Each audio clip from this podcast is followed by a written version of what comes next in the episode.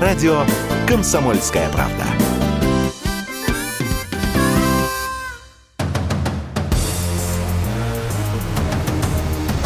Не лишние деньги. Совместный проект экономического обозревателя «Комсомолки» Евгения Белякова и главного редактора портала «Мои финансы РФ» Надежды Грошевой.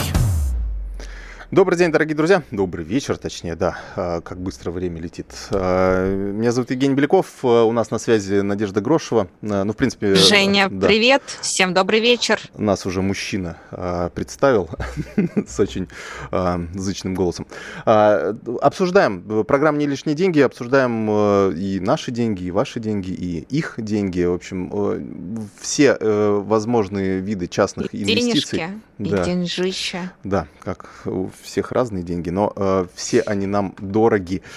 Вот, и не ним, лишние. И, да, и с ними нужно никого. Бережно обращаться. А, сегодня м, я предлагаю посвятить... Ну, в принципе, у нас традиционная рубрика, да, э, у нас э, валюта есть, которая, опять, честно говоря, творит что-то интересное, да, потому что я вот сколько ни смотрю, я вот никак не могу понять логику. Ее и раньше было сложно понять, да, то есть, в принципе, было предсказать раньше курс рубля к доллару, к евро, неважно к чему, было очень сложно. То есть, с одной стороны, были какие-то, но при этом были какие-то более-менее стабильные и логичные, так сказать, триггеры, да, так английское слово назову. То есть, цена на нефть растет, мы такие, знаем, ну, значит, рубль тоже будет расти. Ключевая ставка Центробанка растет, ну, значит, рубль тоже будет расти. Падает ключевая ставка, значит, будет падать. Ну, и так далее. То есть, ну, были какие-то хоть вот опоры, вот сейчас вообще никаких опор. Ну, и вообще было привычно, что рубль в основном падал. Ну, не всегда, не всегда. Он, кстати, ну, рос какое-то время. Ну, в долгосрочной перспективе ну, долгосрочной, все-таки, да. да. Ну, и так, чтобы он так сильно укреплялся, как в этом году. Ну, ты вот помнишь такое? Ну, мне кажется, только две тысячи восьмой год мне на, на ум приходит, когда нефть била рекорды, и, соответственно, доллар там, с тридцати до двадцати восьми, до двадцати трёх. А, до двадцати трёх даже. Да, да. был, да. Вот, поэтому... Ну, были времена, да. Вот. Но сейчас тоже, соответственно, у нас... Вот я смотрю, сейчас идет третье подряд снижение. Да? То есть очень такая интересная складывается картинка, что у нас сначала он пошел до пятидесяти пяти, потом вверх подлетел, причем быстро вверх подлетел, потом опять снижался, снижался до пятидесяти, опять вверх подлетел. Сейчас, вот я смотрю, опять идет снижение, причем снижение такое вот на конец дня как раз оп, пятьдесят пять уже, опять, опять пятьдесят пять. Вот, можно, можно так примерно сказать. Что дальше-то? То есть, вот, рубль-ягодка. Да, опять. Мы нашего эксперта, конечно, сегодня спросим. У нас сегодня будет очень интересный эксперт. Я думаю, может быть, кто-то из наших слушателей тоже является его поклонником, фанатом, как и мы, да, частично, наверное. Который нам расскажет, да, что вообще происходит и что и что нужно делать.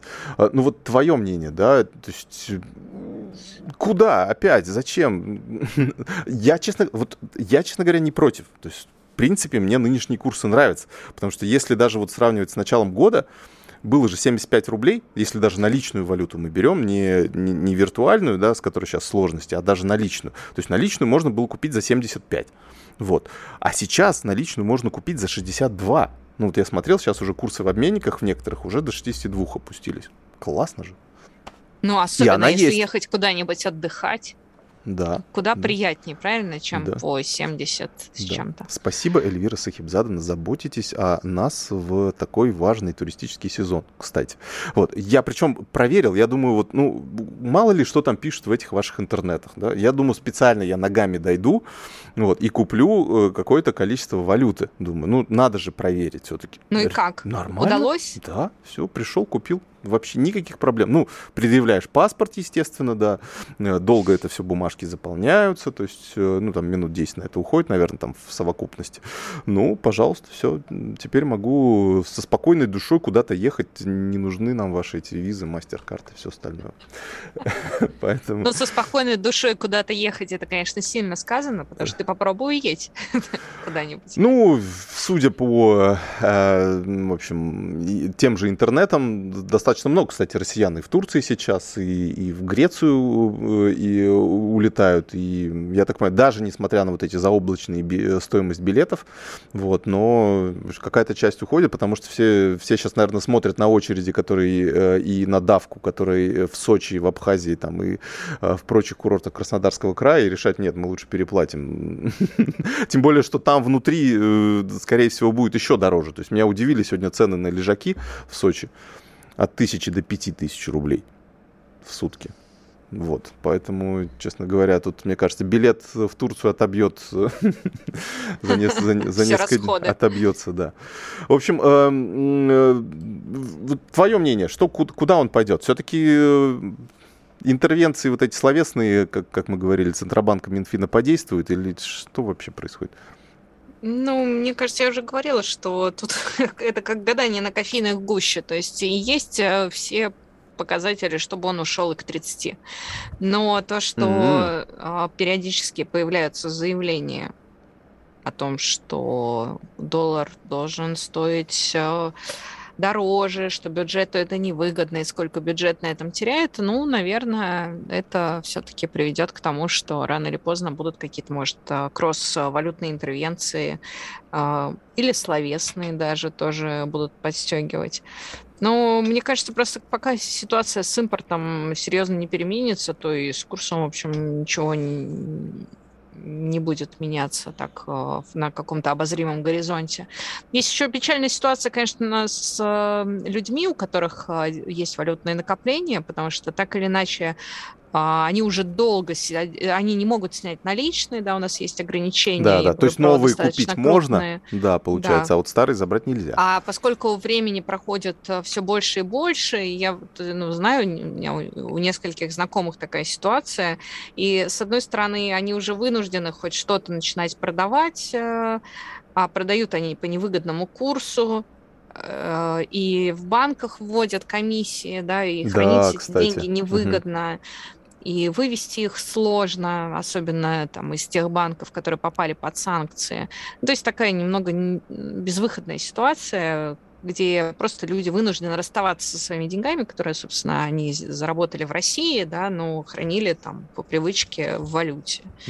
Ну, кстати, вот сейчас такая интересная история. Мы вот когда, в общем, вся история началась, мы стали гуглить, в общем, что, что происходит в Иране. Да? Очень интересно же, как работает иранская экономика. И там как раз было такое, что, ну, знаете, там есть несколько курсов. В общем, один курс такой, один, один курс, значит, биржевой, один курс, значит, банковский, и третий курс, значит, на черном рынке. Вот. Ну и вот, соответственно, лавируя из этих трех курсов, ну, нужно как-то это самое, как-то где-то что-то покупать. Так у нас сейчас уже появилось два. То есть у нас есть курс, который на бирже, он сейчас, получается, в районе пятьдесят пять рублей. Если мы зайдем на обменники, есть вот ресурсы, которые такие агрегаторы обменников, получается, ну, по крайней мере, в Москве, то там есть предложение, что даже продать валюту наличную можно дороже, чем биржевой курс. То есть, грубо говоря, вот за шестьдесят два рубля можно купить валюту, а продать ее можно за пятьдесят восемь - пятьдесят девять рублей. То есть на три-четыре рубля выше, чем биржевой курс. То есть, по идее, это такая идеальная история для неких спекулянтов, которые могут уехать за границу, там каким-то образом получить эту наличную валюту, ну, то есть переслать эти деньги. Посылками там, слать ее. Или сюда, посылками. Почты да. России. Да, вот. Но, конечно, в большом количестве не везешь, потому что там федеральная... И контейнерами, да. знаешь. А нельзя. Федеральная таможенная служба скажет, извините, вот не больше десять тысяч долларов, насколько я помню, есть, есть у нас некие ограничения на ввоз валют, хотя мне кажется сейчас... Подожди, вот эти... это же на вывоз валюты. На ввоз, то, на ввоз тоже есть, вот. Да. Ну, может быть, их можно задекларировать. Их просто ч... надо декларировать. Ну, может быть, да. А, ну, мне кажется, вообще сейчас надо снять эти ограничения на валюту. Пускай завозят сколько угодно, но у нас же не дефицит. Вот надо отменить, и все. Это у нас очередная рубрика Совета правительства. Центробанку. Да, поэтому раз у нас есть дефицит, собственно, наверное, нужно его... Можно уже и разрешить, чтобы и самолетами, и контейнерами возить. Да, да, все мы вам будем, россияне, только благодарны. А, в общем, а, кстати, еще мы в прошлый раз обсуждали паритет, ну, то есть евро и доллар, что они сравнялись друг с другом. Так вот, евро, кстати, опять обогнал. А, доллар на полтора рубля теперь больше стоит, и, собственно, вот непонятно. То есть было ощущение, что он вроде еще дальше пойдет, вот, но остановился. Пока. Ты, кстати, какую валюту предпочитаешь, доллары или евро? Я зашел, я, я, кстати, ходил в обменник именно в день паритета, скажем так, очередного. Он какое-то время там, в общем, на одном месте они были, на одном уровне. Я думаю, зашел, думаю, ну, куплю пятьдесят на пятьдесят. Половину так, половину так. Диверсификация, опять же, да, пускай будет. Вот. И, слава богу, я успел притормозить, потому что я, ну, я-то думал, как, ну, если курс одинаковый на бирже, значит, он одинаковый в обменнике, просто, ну, в общем, логично а же. Нет, а у нас а же нет. Теперь я, новый мир. Я mm-hmm. очень удивился, что, например, евро наличный еще дороже. То есть, дороже, услов... а знаешь почему? Ну, потому что евро, в принципе, для россиян более нужная валюта, ну, потому что в Европу поехать проще, правильно, чем в Штаты. Ну, может ну, в основном быть. Все-таки ближе едут э, в Европу. Ну, наверное, mm-hmm. конечно, может быть, в Турцию едут э, с долларами. Ну, евро там тоже, кстати, в ходу. Э, ну, в да, хорошем, да, да, да. Ну, в общем, ну, не знаю, так, да. В целом, конечно, для таких бытовых э, нужд mm-hmm. евро как-то нужнее. Да, ну, в общем, на три рубля он стоит дороже. Я решил, что, наверное, без разницы. Лучше куплю э, долларом. Ну, э, это ни в коем случае не инвестиционная рекомендация. Вернемся через пару минут, э, обсудим с нашим экспертом. Радио «Комсомольская правда». Мы быстрее телеграм-каналов.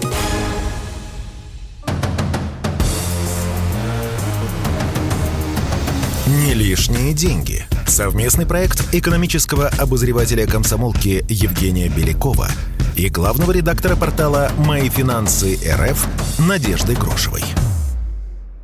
Снова мы в студии, снова обсуждаем э, наши деньги, э, общие деньги, деньги всех, в общем, все. И что... не то, что прямо наши общие деньги. Ну, естественно, деньги. Конечно, да. Вообще деньги. Да, деньги. Каждого мы, из нас. Потому что мы их любим.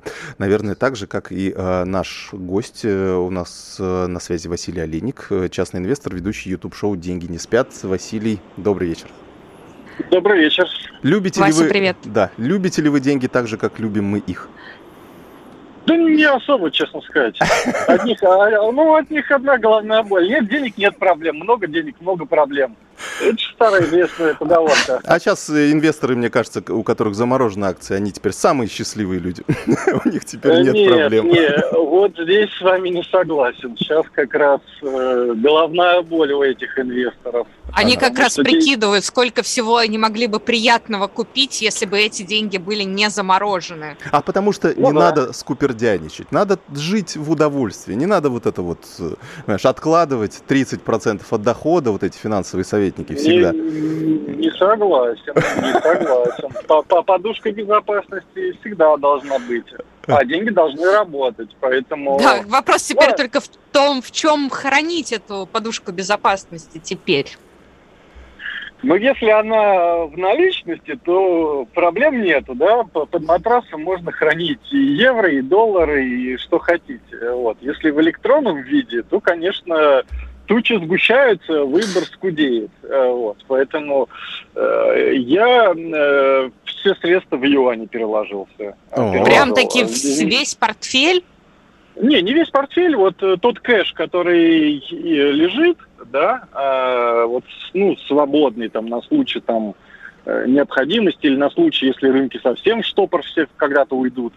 Вот, то раньше он лежал в долларах, вот сейчас он лежит полностью в юанях. Конечно, у меня есть, если это разделить, так это сорок процентов средств. тридцать процентов средств вложено в российский рынок акций, тридцать процентов вложено в американский рынок акций. А сорок процентов это кэш, который полностью из долларов я пере, переложил в юани. Я ну, вот... ввиду рисков. Я вот, кстати, вас послушал месяц назад и тоже переложился в юани.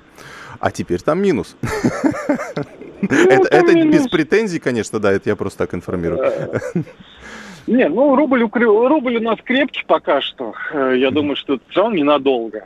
Если брать там с прицелом, может быть, до осени, август, сентябрь, найдут какие-то механизмы, их становится все больше и больше. Сегодняшние новости, что он банки из дружественных стран могут покупать валюту.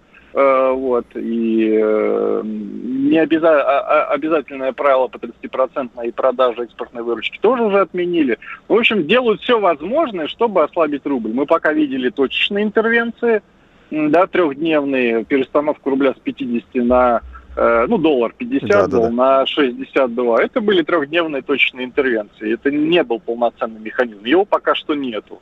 Но делается все возможное, чтобы его э, осуществить. Вот. И рано или поздно придумают. Mm-hmm. Других вариантов я особо-то не вижу. Страдают нефтяники, страдают металлурги, у тех вообще все плохо.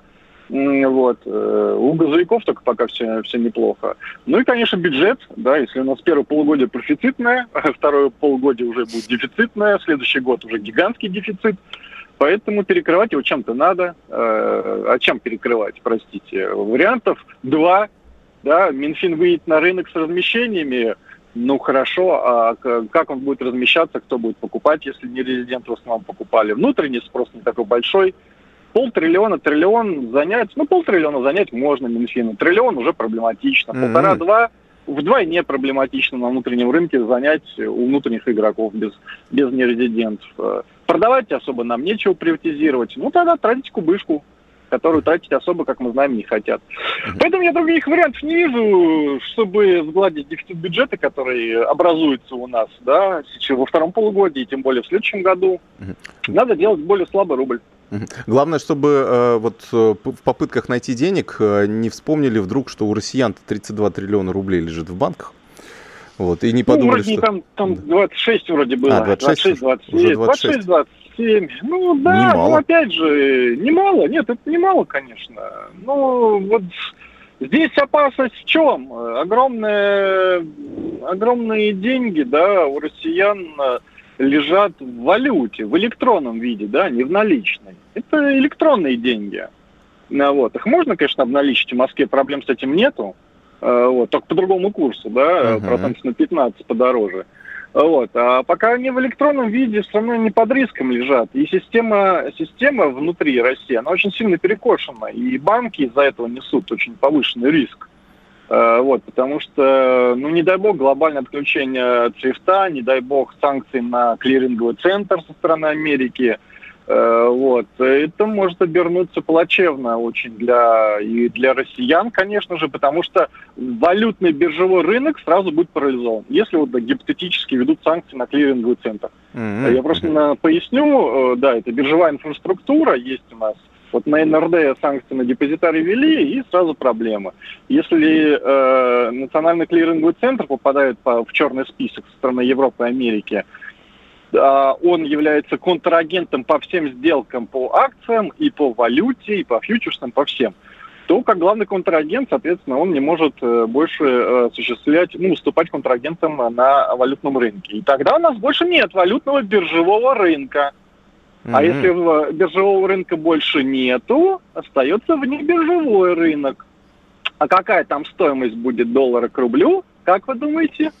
Такая, какую захотят устанавливать внутренние игроки.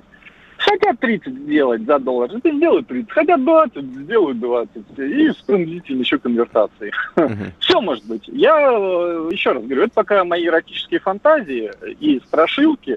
Но гипотетически такие риски присутствуют. Вероятность, пусть там процента два-три, но в наше время вероятность два-три процента, я считаю, что это высокая.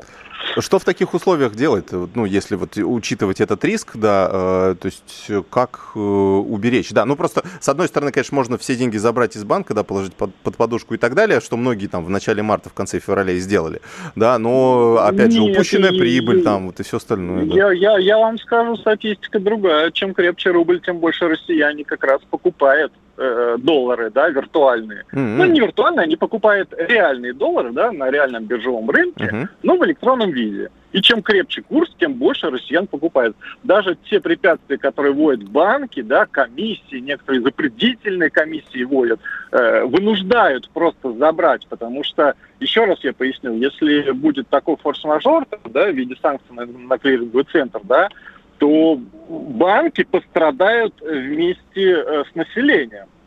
И, соответственно, банк все равно обязан деньги-то отдать, даже рублями. Uh-huh. И представьте, у банка валютная позиция, которую держит население, ну, которую держат граждане, да, она в какой-то момент замораживается на неопределенный срок, а рублями мы вам все равно надо отдать. И чем больше валюты будет заморожена, тем больше у банков кассовый разрыв, так сказать, и произойдет. И тот банк, у которых вообще будет ну, и неприятно валюты, будет, если по тридцать рублей э- э- вернут эти деньги. Ну, я гипотетически, я просто объясняю, что в отсутствии биржевых торгов, да, вне биржевого рынка, да, будет функционировать немножко по другим правилам. По mm-hmm. каким? Может быть, по нормальным, может, не по нормальным, mm-hmm. э, может быть, все что угодно. Ага. Вот здесь просто надо иметь это в виду, что биржевого курса не будет. Ага. Если от, так сказать, токсичных валют перейти к валютам дружественных стран, да, как сейчас принято говорить, вот э, ага. юань, да, то есть Минфин же предлагает вот это новое а-ля правило, что покупаем, окей, в резервы, но храним их теперь в юанях. Ну, соответственно, вот та долларовая масса, которая к нам приходит, мы их не на рубли меняем, и который потом укрепляется, а на юани. Ну и, соответственно, пере... ну, чуть-чуть меньше он укрепляется, наш рубль. Вот эта история, она ну, как повли... повлияет ли и, и как? Ну, повлияет на что? На слабость на рубля? Да, да, да, на курс. Ну, э... много факторов. Локально повлияет, да, какие точечные покупки будут влиять. Сейчас прорабатывается новое правило, там, э, вот, у нас были, э, было свое раньше бюджетное правило, да, мы знаем, э, при определенной цене на нефть, там все, что свыше, э, мы покупаем, соответственно, на, на, на, на тот самый профицит, который появляется, покупаем валюту. Сейчас это правило немножко бюджетное меняют, э, вот. У нас на этой неделе было предложено там, да, цена нефти, по-моему, семьдесят. шестьдесят, да. Вот, шестьдесят, да.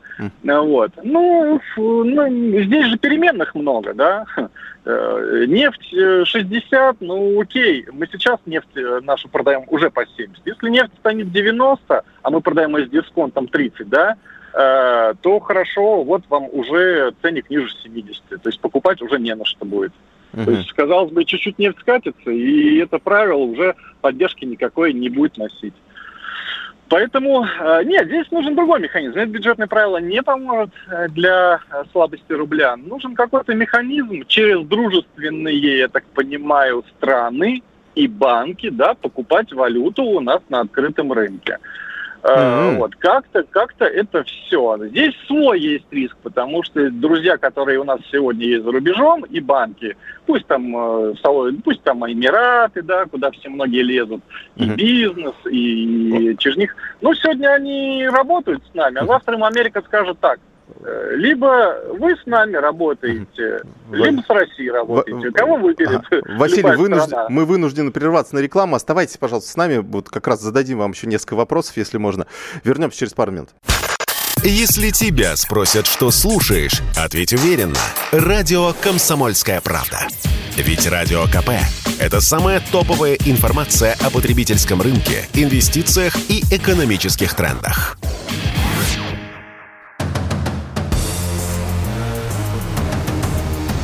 Не лишние деньги. Совместный проект экономического обозревателя комсомолки Евгения Белякова и главного редактора портала «Мои финансы РФ» Надежды Грошевой.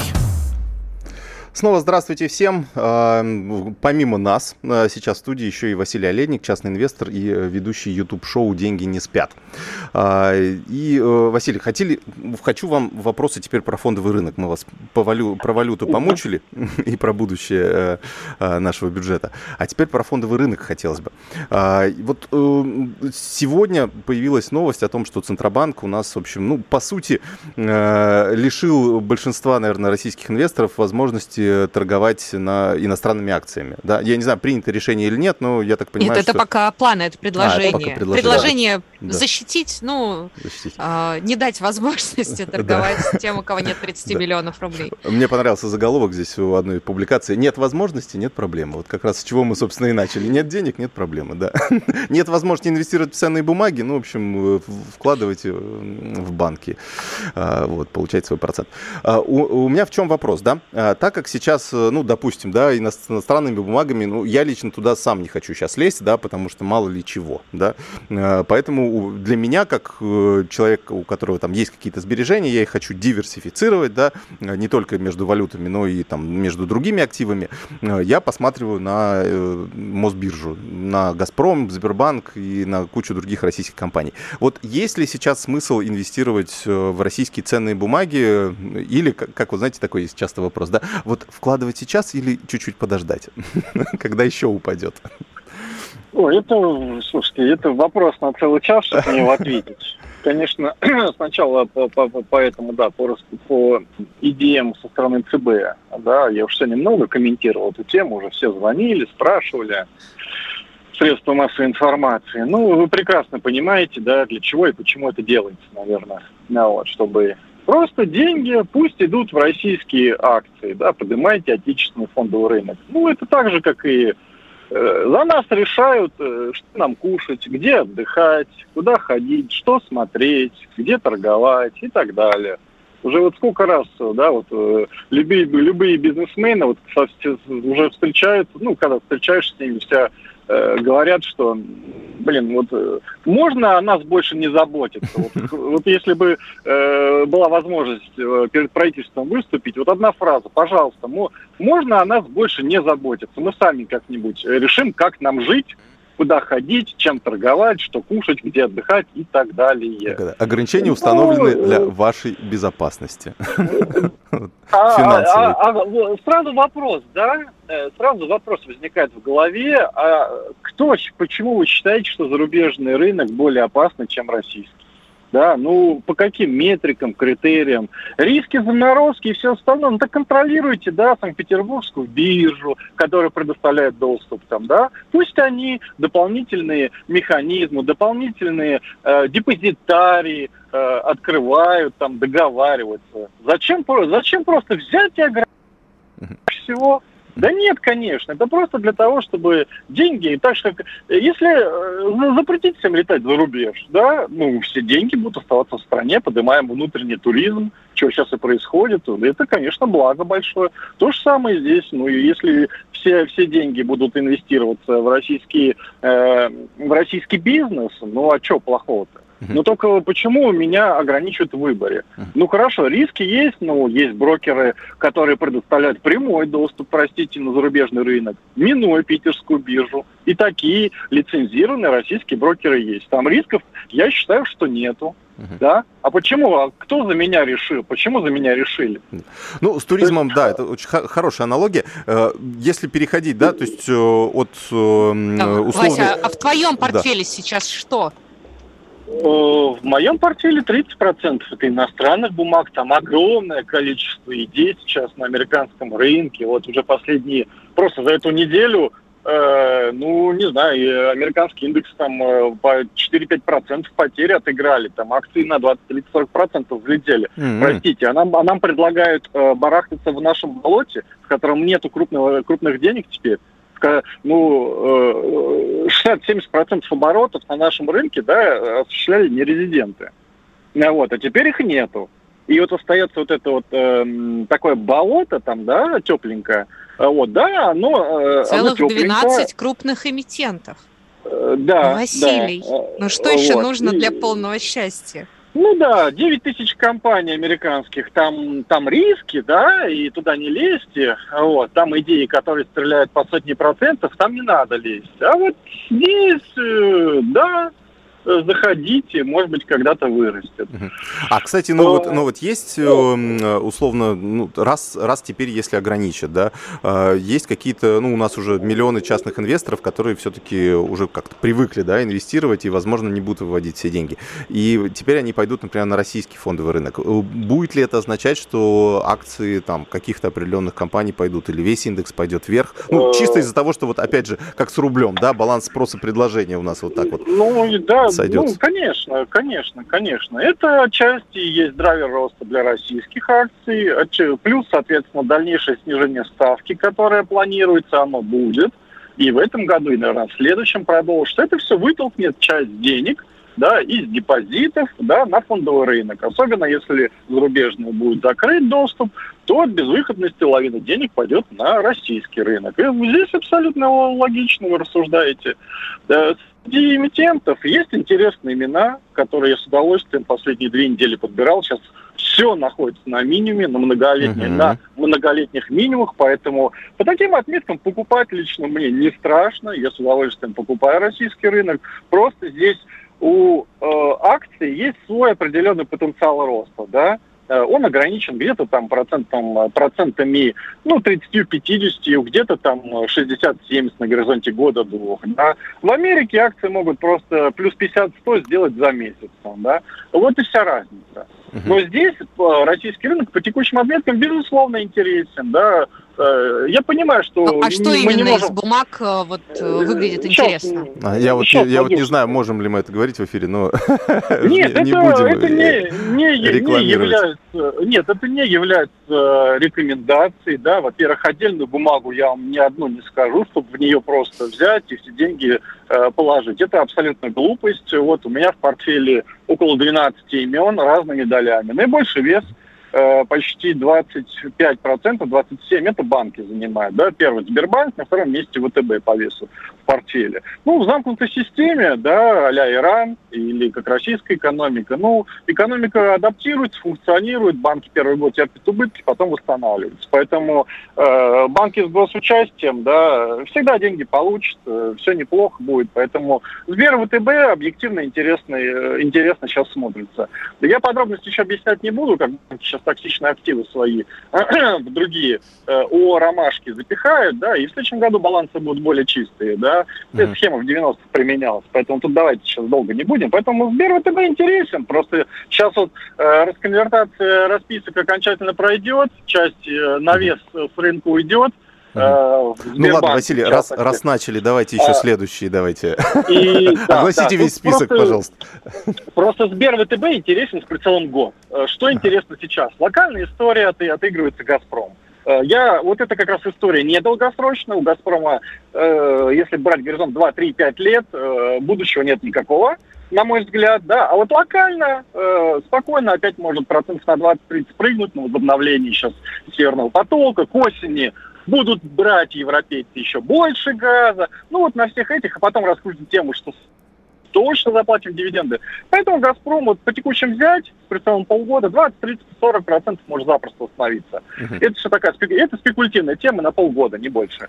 Что интересно из спекулятивных сейчас, это, конечно, Яндекс, э, который запустил еще свою там это платежный сервис, это раз. Плюс выступление Владимира Владимировича у нас буквально два-три дня назад взбодрило котировки и Яндекса, и Озона, о котором он упомянул. Озон у меня и Яндекс, ну, наверное, пятая-шестая позиция по весу. Вот здесь я хочу даже увеличивать. Вот mm-hmm. здесь потенциал роста до сто процентов видится на горизонте года. Да, это, наверное, две единственные истории оправданные, которые вот с точки зрения покупки. Потому что Озон, да, мы знаем гигантские убытки, всю жизнь был убыточный бизнес. Но Озоном пользуются все, наверное, не хочу прям делать рекламу, но сервис крутой, и убытки, которые восемнадцать миллиардов не показали в первом квартале, да ничего страшного. Озон, по идее, как даже топ-менеджмент говорит, на прибыльность выйдет в следующем году. Как только он выйдет на прибыльность, ну, цена акции будет выше двух тысяч рублей. Не так давно стоили шестьсот рублей за акцию, сейчас уже тысяча двести, плюс сто процентов сделали за месяца-два, да. Особенно тридцать процентов за последнюю неделю акции Озона подскочили. И, и потенциал процентов сто остается. Если Озон действительно выйдет на прибыльность в следующем году, а вроде по динамике роста бизнеса он должен это сделать, то акции процентов на сто в следующем году будут дороже. Uh-huh. Ну и Яндекс э, от пятидесяти до ста процентов я вижу потенциал роста с прицелом на следующий год. Яндекс не будет, скорее всего, публиковать свою отчетность. Они ее публикуют э, ну вот за квартал, да, они будут публиковать осенью, скорее всего, может, в конце года. Ну, Яндекс так по инсайду, по, по, по какому все неплохо. Uh-huh. Плюс поддержка, да, эти секторы. Вот две компании, uh-huh. которые смело можно брать. Ясно. Все остальное... А, Ростелеком, как защитная история, кстати, которая uh-huh. компания с госучастием... О, Василий, ну, десять секунд. Uh-huh. Здесь еще и дивидендная история. семь целых пять десятых процента и дивиденды платит, и считаю, что монополист будет. Uh-huh. Uh-huh. Мал, малые, малые будут разоряться, а Ростелеком uh-huh. будет uh, пожирать. Да. Василий, спасибо вам огромное за эти рекомендации. Это не инвестиционные рекомендации, это просто мнение аналитика. Частный инвестор Василий Олейник был у нас на связи. Спасибо вам большое. Чтобы получать еще больше информации и эксклюзивных материалов, присоединяйтесь к радио «Комсомольская правда» в соцсетях. В отечественных социальных сетях. Смотрите новые выпуски на Рутьюбе, читайте телеграм-канал, добавляйтесь в друзья ВКонтакте, подписывайтесь, смотрите и слушайте. Радио «Комсомольская правда». Самая оперативная и проверенная информация в эфире и соцсетях.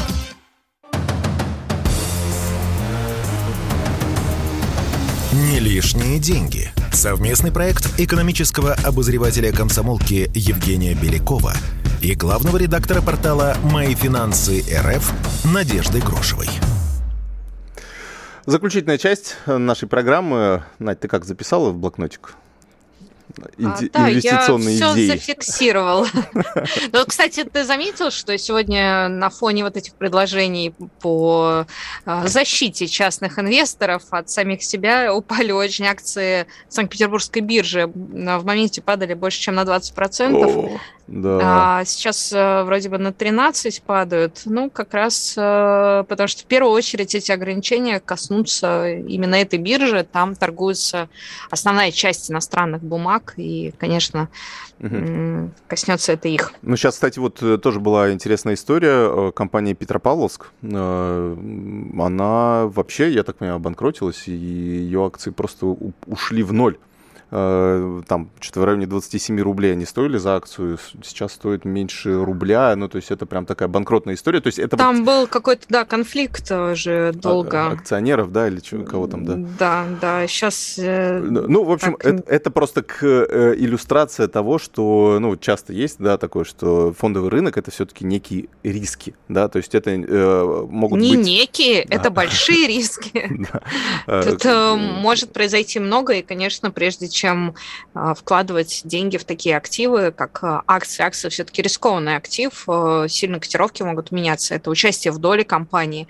Угу. Гораздо менее рискованные облигации. Ну, тут тоже надо уметь выбирать, потому что есть облигации, по которым облигации государства или крупных компаний, по которым риски небольшие. Ну, есть тоже высокорискованные облигации, по которым мог, может быть и дефолт, и неисполнение угу. обязательств. Ну, по нему купона больше. Ну да, ну и там, получается, у нас всегда во всех инвестициях это некий баланс риска и доходности. То есть, если мы хотим совсем, чтобы у нас риска не было, то, пожалуйста, есть система страхования вкладов. Вклад... Несем деньги в банк и, в общем, под защитой агентства по страхованию вкладов держим там меньше миллиона четыреста тысяч рублей. Ну, получаем, соответственно, сейчас сколько у нас? семь целых пять десятых процента такая средняя ставка по вкладам. Это причем средняя максимальная ставка в топ десять банков, статистику ведет Центробанк, в общем, ставки снижаются.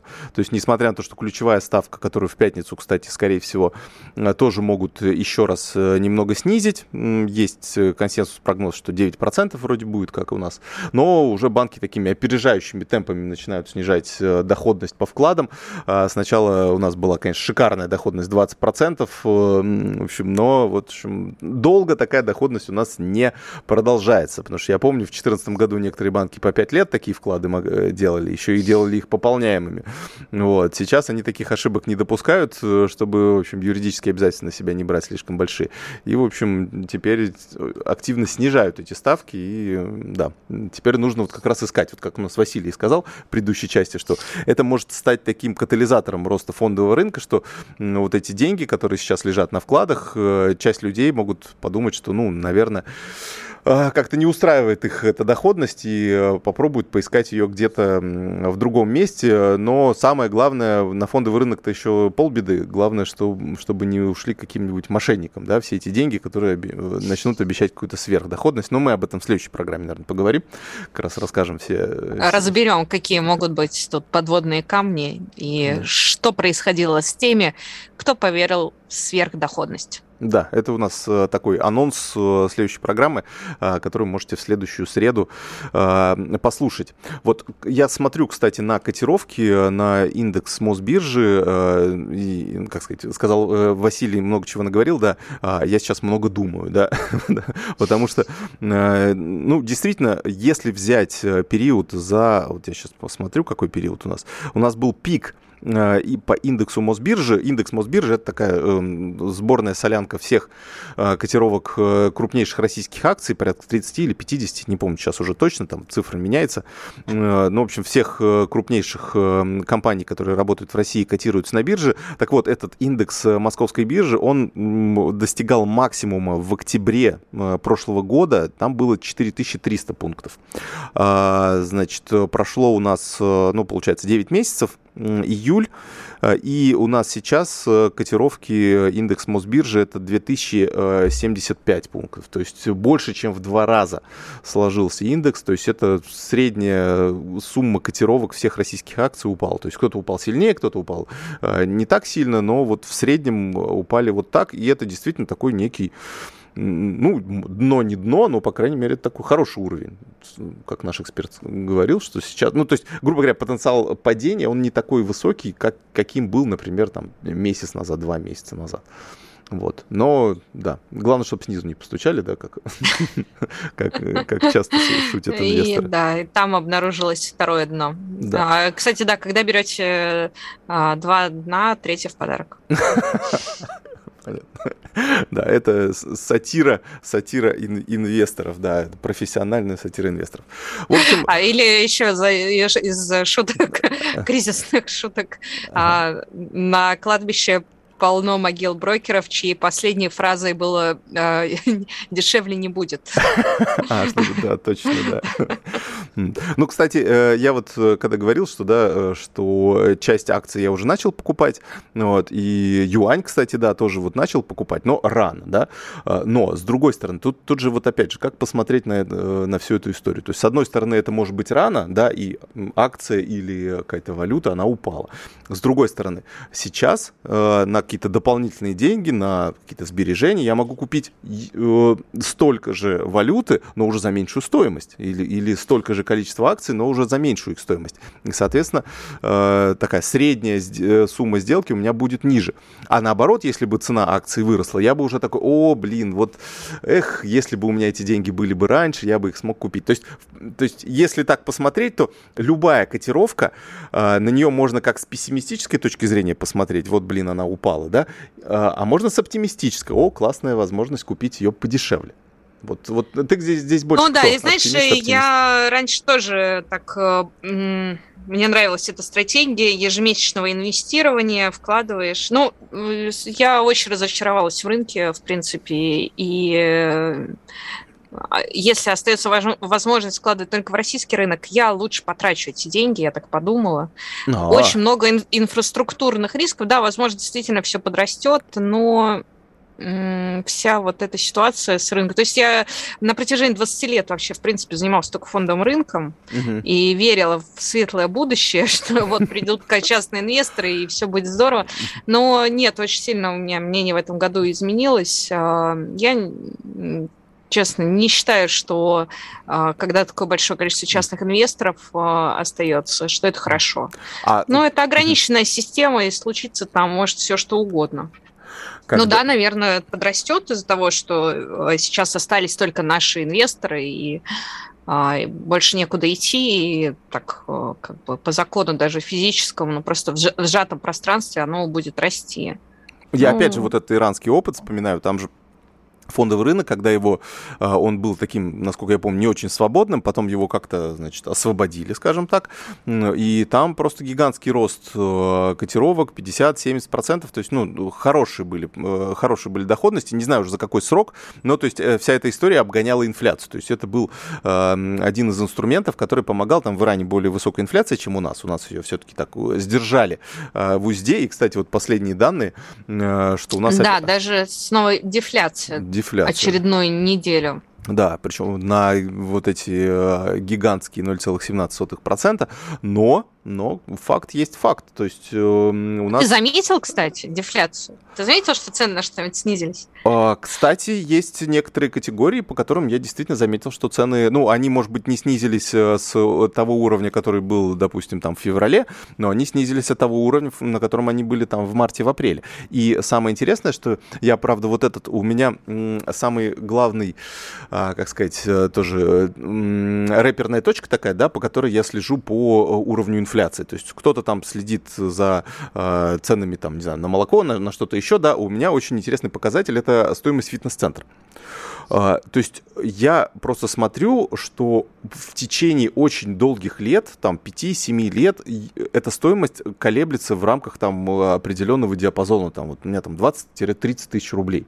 Да, то есть какие-то акции, еще что-то. Но вот средняя моя цена покупки, она практически не меняется.